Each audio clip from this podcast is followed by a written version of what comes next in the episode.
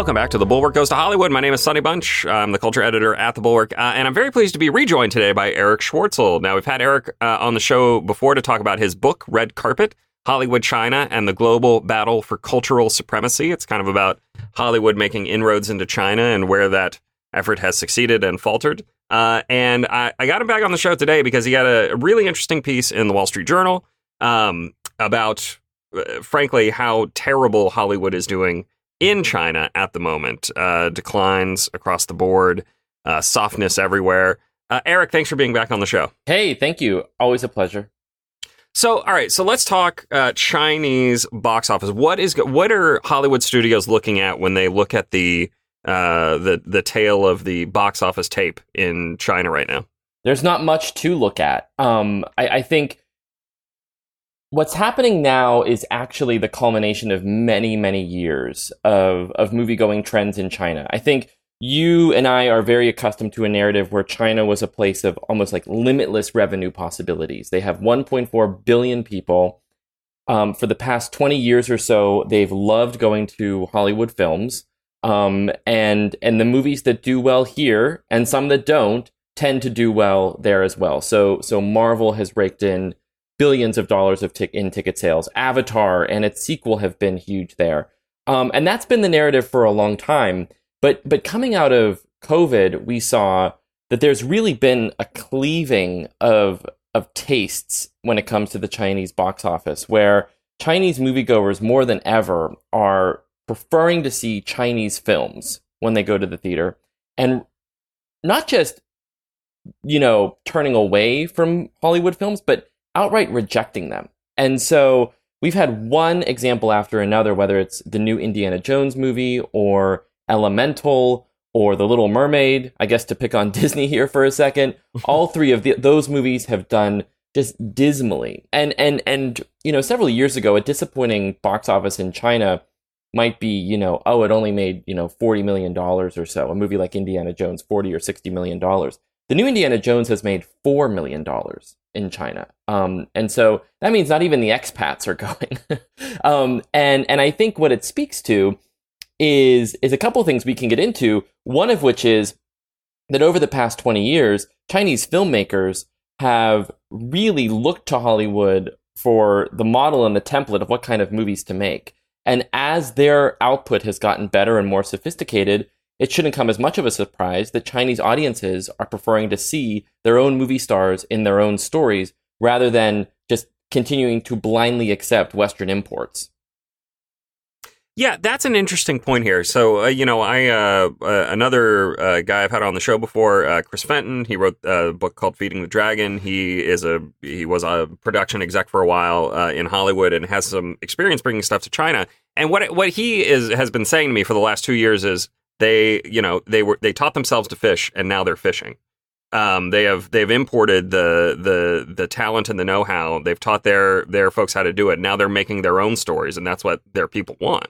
Absolutely. I mean, that was one thing that I was struck by when I worked on my book was just how far back that effort went. And and and, and we're talking now you know, Hollywood movies have really only in earnest been flowing into China since 1994. So this is a relatively new market by by Hollywood standards, right? And and really as early back as the early as the early 2000s, I found evidence of Chinese officials um, trying to trying to have a kind of technology transfer when it comes to the skills, the storytelling approaches, um, and and just the technical know-how that goes into to making movies. And in some cases, they just outright hired Western talent to go over and teach them.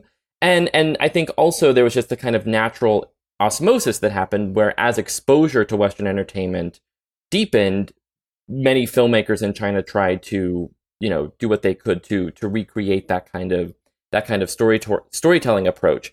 Um, and and and we've seen this in in a really fascinating parallel in a lot of other industries, right? Whether it's you know manufacturing or um, in uh, airplane engines. Like there's there's been a kind of transfer of know-how and then a kind of a, a running with the ball in in the Chinese U.S. dynamic in in the past. It just so happens that it might take a little bit longer with something so like storytelling, right? Like how do you how do you transfer the elements of storytelling? It's a little more complicated and esoteric than transferring the blueprints for airplane engine modeling. Mm-hmm. Um, but they're definitely here, and I think I think the other thing that had to happen were was that uh, Chinese audiences had to be kind of trained to go back to the movies and see Chinese films because a lot of the Chinese folks that I would talk to would say things, you know, like that that for a long time, if they if they were born in the in the seventies or eighties, the movie theater was really just another kind of venue for propaganda, and it was a place you often went because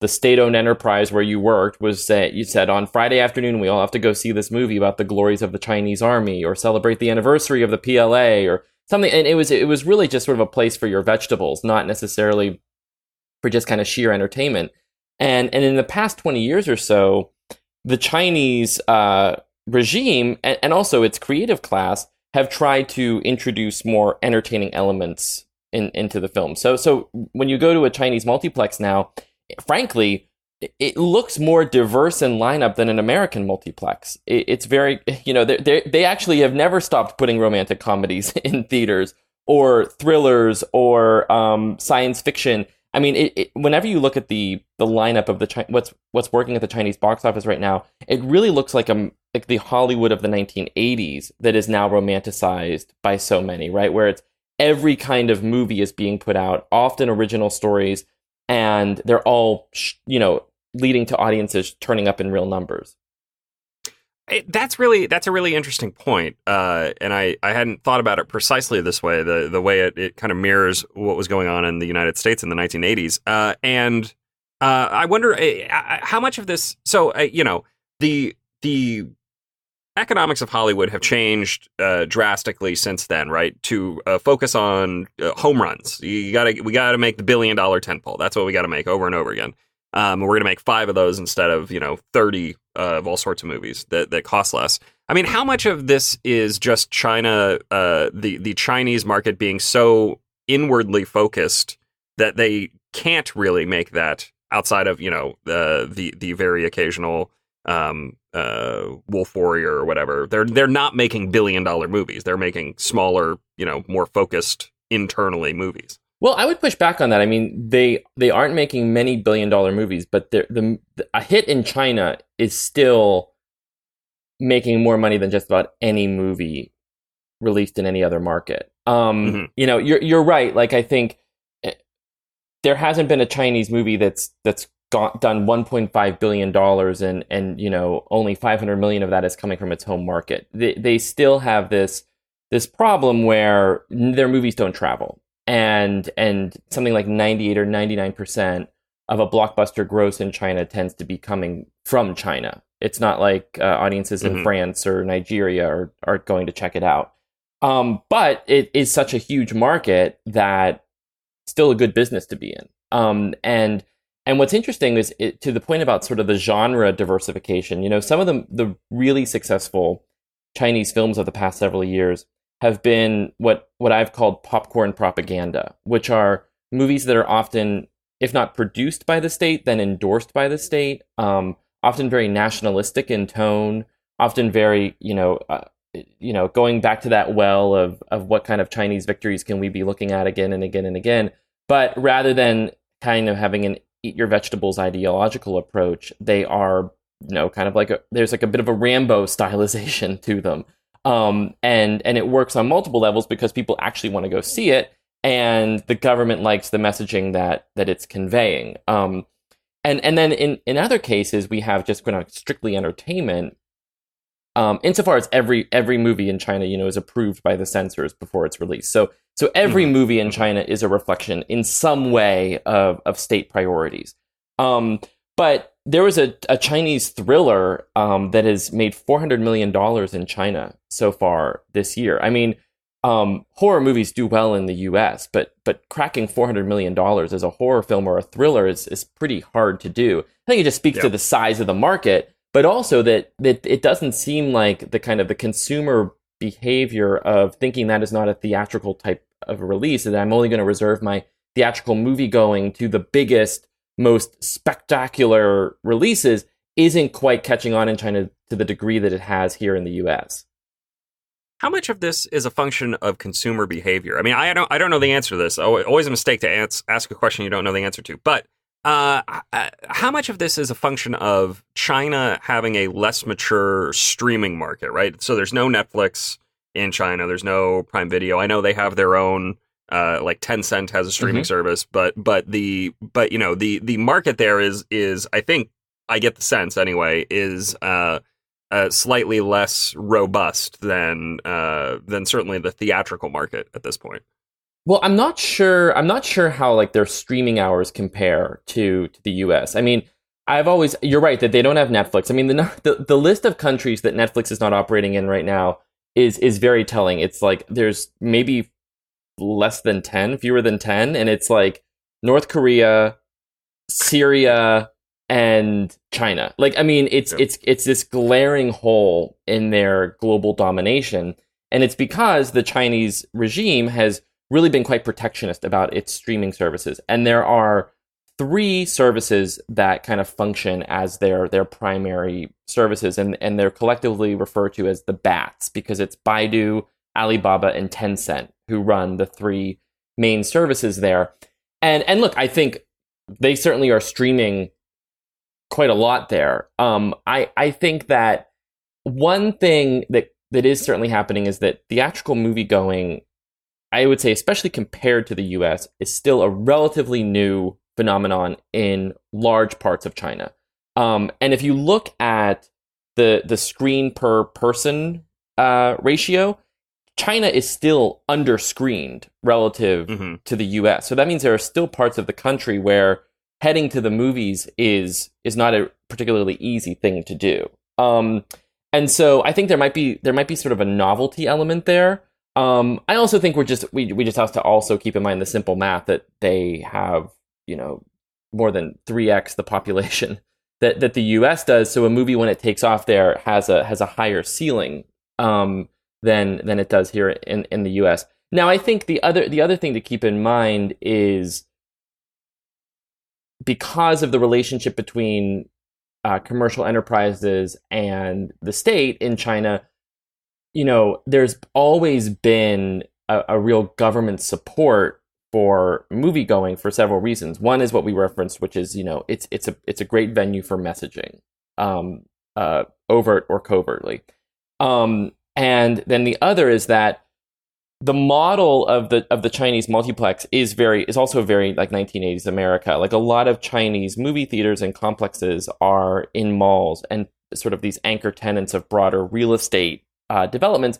And so there's a real vested interest by the government to make sure that those ventures continue to see that foot traffic and continue to see that spending.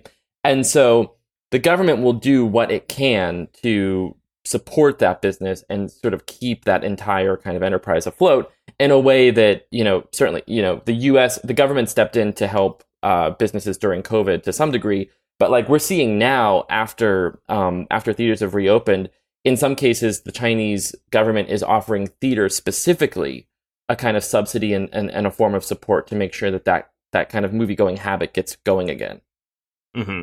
I mean, there is a real interesting disjunction. I mean, I'm looking at uh, your your uh, story. There's a there's a chart here that just tracks box office uh, American uh, box office from American movies by year, um, and you know the high point is 2019.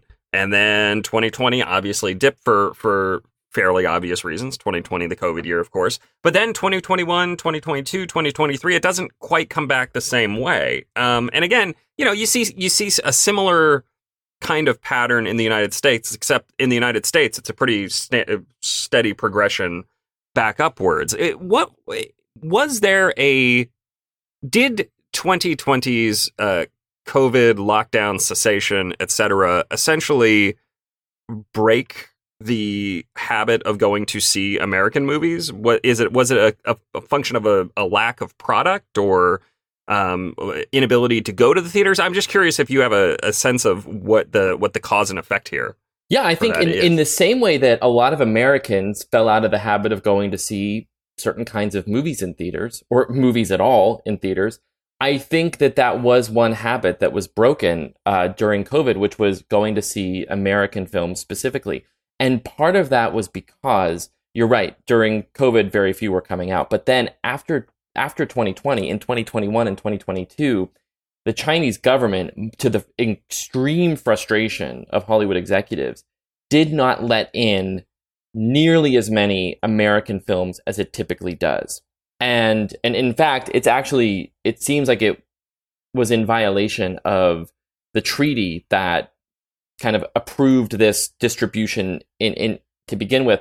There there is an agreement that the Chinese government is supposed to let in 34 at least 34 foreign films a year. Now that normally means like 33 of them are American, right? 32 mm-hmm. or 33 are American. And and there was a time in 21 and in in part in 22 where a fraction of that number was being let in. And and this is where I think doing business with China for any sector can can prove to be so frustrating, which is that there was nothing the studios could do. I mean, they could complain, um, they could, you know, raise it as an issue, but but there really wasn't much they could do in in, in part because they didn't want to make it worse, right? You don't want to alienate um, the Ministry of Propaganda and and and further jeopardize approvals of your films going forward and and so on. So they just had to sort of sit back and cross their fingers and hope that China would would start letting their movies in again.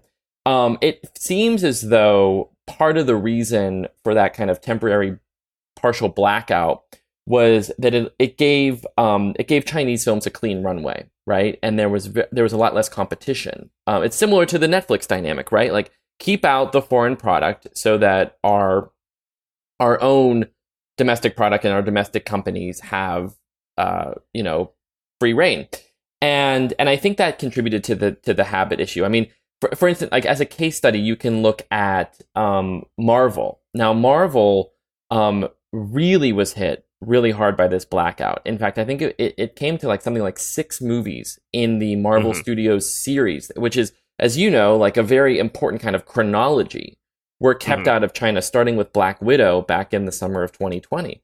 And yep. so, if you're if you've I mean, it's like anything, right? Like you miss. I mean, back whenever we watch shows week to week, if you missed a month, like did you did you really pick it back up, or or? And so there's going to be kind of a natural sort of falling off of of, of some fans in that respect. Um, and then I think I, I think that um, you know it's just also interesting to see how some of Hollywood's tried and true strategies today just run into all these problems in China. For instance, you know I think Indiana Jones, which was a failure everywhere. Let's be fair. Um, you know, relies very heavily, as a lot of these new reboots do, on nostalgia. Well, Chinese audiences aren't very nostalgic for a character they barely know. So there's going mm-hmm. to be some kind of there's going to be a kind of lost in translation element there too. Well, and and but beyond that though, I mean, look at the Mission Impossible series, which you highlight uh, in your story, like the the new Mission Impossible, uh, Dead Reckoning Part One. I get the whole thing in there. Um, uh, have we know, ever? That, have we, I'm sorry. Have we ever? I, mean, I didn't mean to interrupt you, but have we ever had a title with more, um, you know, kind of like grammatical, grammatical. Yeah, yeah. yeah no. I'm, I'm, thinking about those poor, um, those poor people who have to put up the marquees. You know, I'm like, I mean, where do they find all the colons and dashes they need these days? Yeah, I, I feel like that was a a pretty regular thing in the uh, Star Wars episode blank. Right. You know, uh, uh, series, but this is I I do think three colons and em dashes is a is a is a new record for one for one movie. Um, uh, the so this movie, you know, comes out in China. It's doing what about a third? Yep. of the previous previous one. And you know that's not a movie that's relying on nostalgia necessarily, but it is a movie that's relying on star power, right? Like the Tom Cruise gets out there and he goes everywhere. He goes to every country and he's doing backflips on the red carpet, and people are real excited to see him. Uh, uh, but is that is that sort of star power, uh, American Western star power, on the wane? in China as well, in addition to, you know, people getting tired of, you know, Marvel stuff or whatever. Yeah, I mean, look, I mean, insofar as you can kind of make proclamations about a country with 1.4 billion people, I, I was talking to uh, a studio executive who was doing just that. and he said that um, it's his belief that as relations between the US and China really frayed during those COVID years, that a lot of Chinese moviegoers really did ingest this kind of skepticism toward anything made in the USA. Um, and and that especially, you know, in in smaller cities or more rural areas, there's going to be a real reluctance to embrace American movies um, as they once did because of those politics or just sort of a general kind of distaste for for the country. So I think that's part of it. I mean, like it's never any one thing, right? But I think it's that it's that kind of years long lag of having a steady flow of American product. I think I think you have to bring the politics into it. I think you have to bring the kinds of movies that America's making into it, and and also then, and I'd say primarily the the sort of the new and improved competition that Chinese movies are offering. Yeah. Yeah. Uh, so let's uh, let's think about what this actually means for uh, Hollywood, right? So if you can't make 200 300 400 million dollars on a movie uh, even with the the higher than usual cut that China keeps um, from that from that picture what does that do to budgets in America? Like, what does what what are the studio execs uh, looking at when they're setting their you know profit and loss sheets? They're like, okay, we got to make X amount of money here. We got to make X amount of money here. I mean, if you zero out China everywhere, which my understanding is that several studios have just started doing that. Uh, what does that do to what you can greenlight uh, in terms of making a movie? Yeah, that's my understanding as well. Which is that in these in these greenlight meetings where they project um, how much they might expect to make in the US and Canada, how much they might expect to make in a foreign market, and then how much they might expect to make in China, um, that they've just put a zero in the China column. And and I think part of that is just like that's just good office politics, right? Like if you if you if you tell your uh, accountants that you're not expecting anything and then you you get an extra, you know, 25 million out of it, like it's it's kind of found money. Um, but it does it does lower the ceiling of what you can spend on the movie ultimately. Um, and, and, I should say that the reason they're putting a zero in the China column is not just because Chinese moviegoers aren't showing up. It's because they just they just can't predict if they're going to get in anymore, or if some if mm-hmm. some you know is there going to be some is some trade wind going to blow and there's going to be some dispute and and suddenly they're they're caught in the crosshairs right like so so that's that's kind of i think it's the political instability and the the audience reaction that's leading to that kind of zeroing out that you that you mentioned um, so yeah, I think I think budgets overall are coming down because we just have seen that audiences everywhere, with just a few exceptions, aren't turning out as they as they once did. Um, I think that I don't think that it means that we're in a world where there's suddenly a long leash of free expression. I, I, I mean, I think one the other element of this is the the censorship that's that's required or the self censorship that's required to make sure that any movie that you want to get into China does get into China. So not making a movie that you know casts certain actors or broaches any any themes. I don't think that not planning on a Chinese box office gross means that studios aren't still thinking about that. And I'll explain why, mm-hmm. which is that every studio, all the, the five major studios are all part of much larger corporate parents. And in the past, China has punished companies anywhere it can for political messaging it doesn't agree with. So if Disney says, you know, let's say Fox, Fox would be more appropriate. So let's say Fox says, you know, we don't need to worry about China's box office anymore. Let's make a movie about Tiananmen Square. Let's make a big Oscar movie about Tiananmen Square. Um, well, that actually would ripple through the larger Walt Disney company, and and pretty soon Bob Iger would have to be, you know, answering for that messaging. There, the theme park that it runs there would be under under threat. The toys it sells, all the other movies it wants to release in theaters. So I don't necessarily think that there is sometimes this narrative where, well, if we're kind of decoupling from the Chinese box office, maybe that will convince studios not to worry as much about falling in line with the censors. I don't buy that. I think it's still going to be still going to be a, con- a major consideration. Um, please. Yeah, let's uh, let me jump in here uh, just very quickly. And uh, could you could you what is the situation like with the theme parks in uh, in in China? Because I know this is a you know Disney has Disney has a park, NBC Universal's building um, uh, uh, a a theme park. Uh, what is or maybe has already opened? I, I, I think sure. it has opened. Remember. Yeah, I think it's open. Yeah. yeah.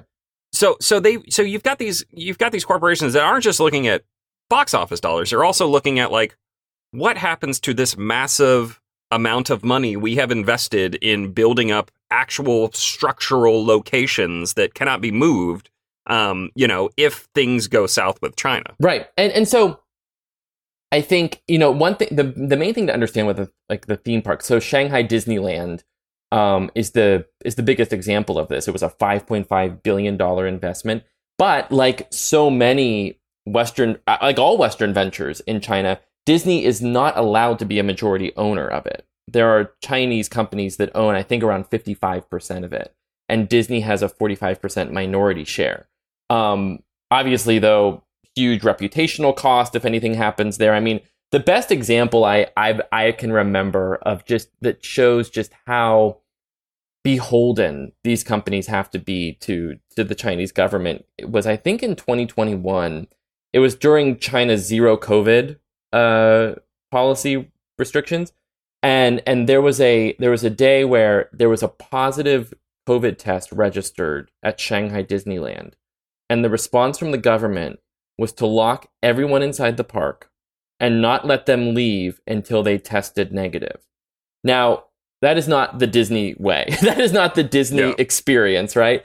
And I'll, I'll never forget doing a story on it and, and being told by someone at Disney that to kind of let the time go by while everyone was standing in these long lines to get tested for COVID, they decided to put off the fireworks and and and allow them to see sort of watch a fireworks show while they stood in line. I thought, what a surreal experience that that must have been. But it shows you that like it's the it's called Shanghai Disneyland. Everyone thinks it's a Disney theme park, but it's in China, so it's going to be run by China. Um so so but but it's but it's a huge as you said, it's a huge kind of um bargaining chip, right? I mean, there are so many things that um Chinese authorities can do to uh, try to kind of pre- you know apply pressure on on something if they if they as I said they don't like the messaging.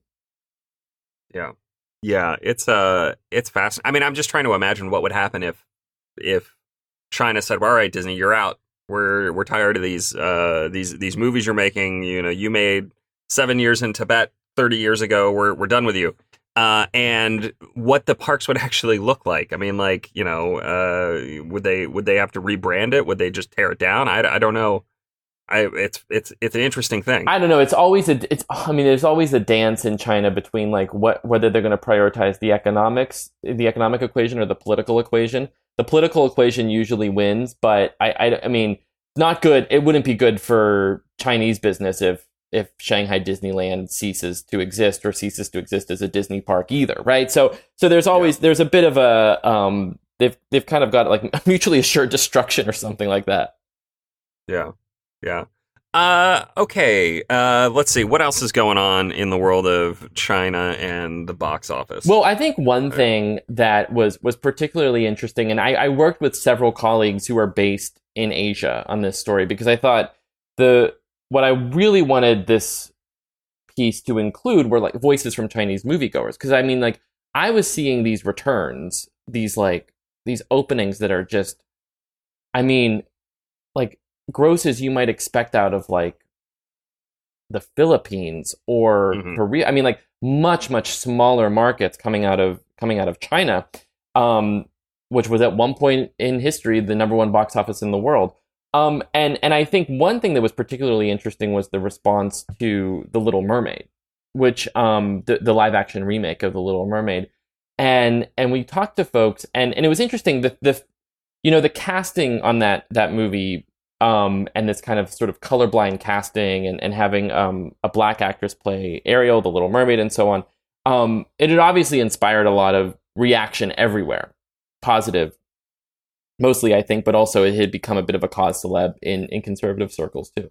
And um, and I think what was interesting was talking to when my colleagues talked to moviegoers in the U or in, in China they they received that casting as what they what they routinely refer to as political correctness, and they didn't they didn't want um, to see it in part because of that. And it was interesting because it was you know that is that is casting that's kind of like responding to a conversation happening here in the U.S., but mm-hmm. a conversation that understandably I think a lot of Chinese moviegoers might might not be privy to.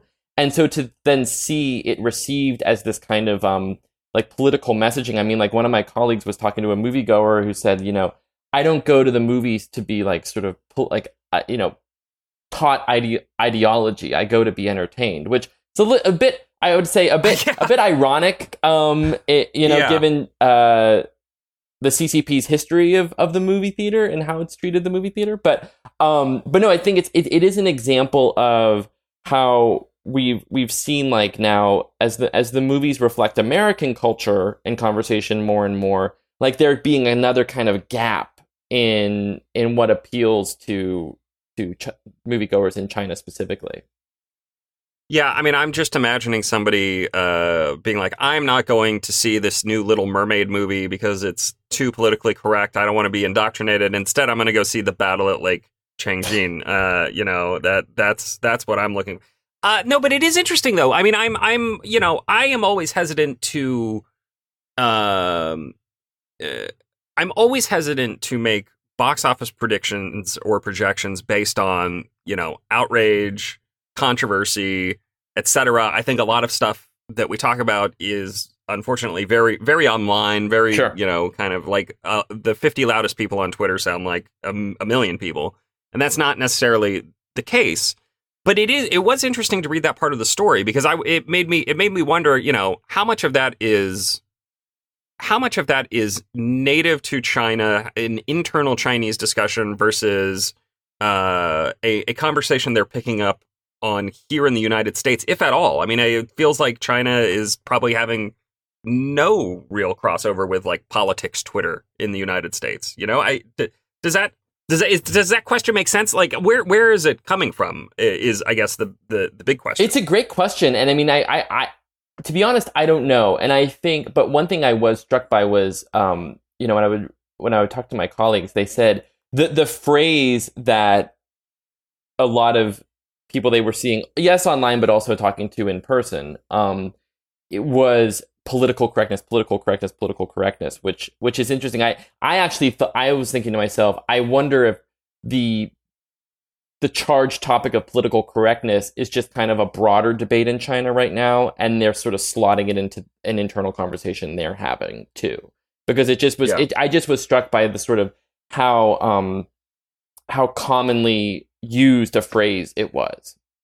I mean, because that's, I mean, it could also just be a translation question, I guess, True. right? Like, I mean, what does what does political correctness actually translate to in in China, um, in Chinese? I, I don't know. I mean, I, again, it's it's a it's it's a really interesting topic because again, that phrase political correctness jumped out at me. I was like, oh, that that sounds that sounds familiar. Where you know what is what is what is going on there?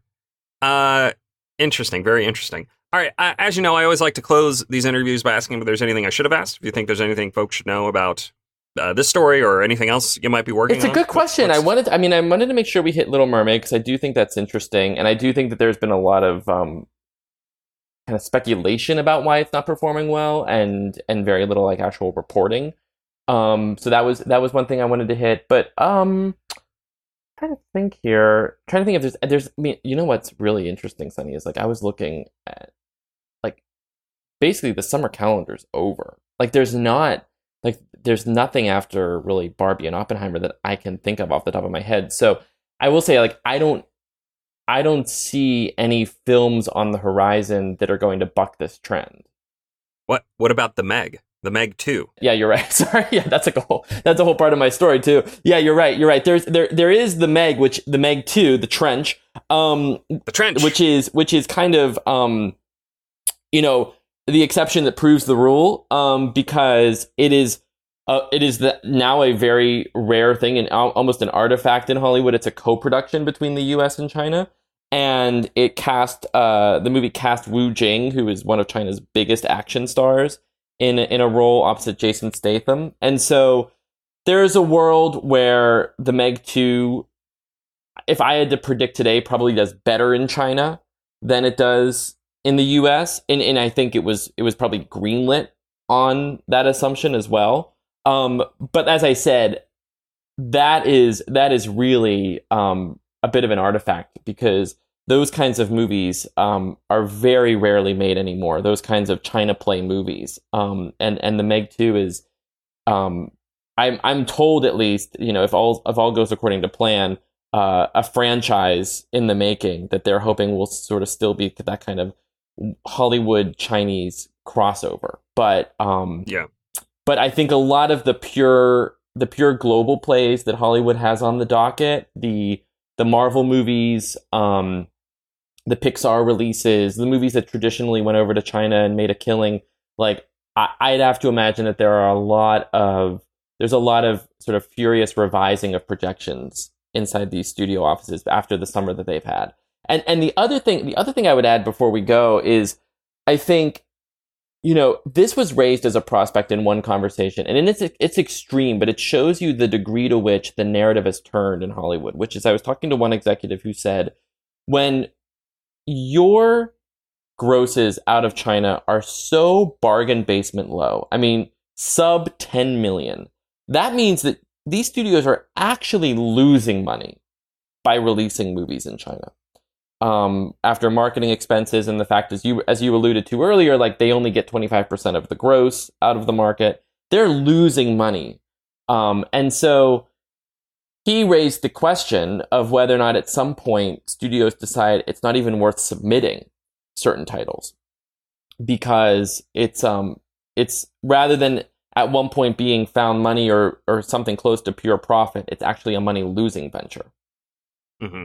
Yeah, yeah. I, I this is the thing I keep wondering is how much longer uh, it, the the studios can can you know focus on China or even treat it as an ancillary market um, if it's going to be such a such a disaster area for them. Right. Um, right. But anyway, uh, Erich, thank you very much for being on the show. Uh, again, uh, title of your book uh, is the red carpet or red carpet, just red carpet. Uh, Hollywood, China, and the global battle for cultural supremacy. Uh, definitely, I, I, strongly recommend picking it up if you're interested in this topic. It's there's a ton of information there. It is it's well worth your time, and there's lots of really interesting little tidbits about how the the the various entertainment companies kind of have you know in, invested in China and and and seen seen that pay off or not. Um, but Erich, thank you for being on the show. Always a pleasure. Thanks, Sonny. Uh, my name is Sonny Bunch. I am the culture editor at The Bulwark, and we will be back next week with another episode. We'll see you guys then.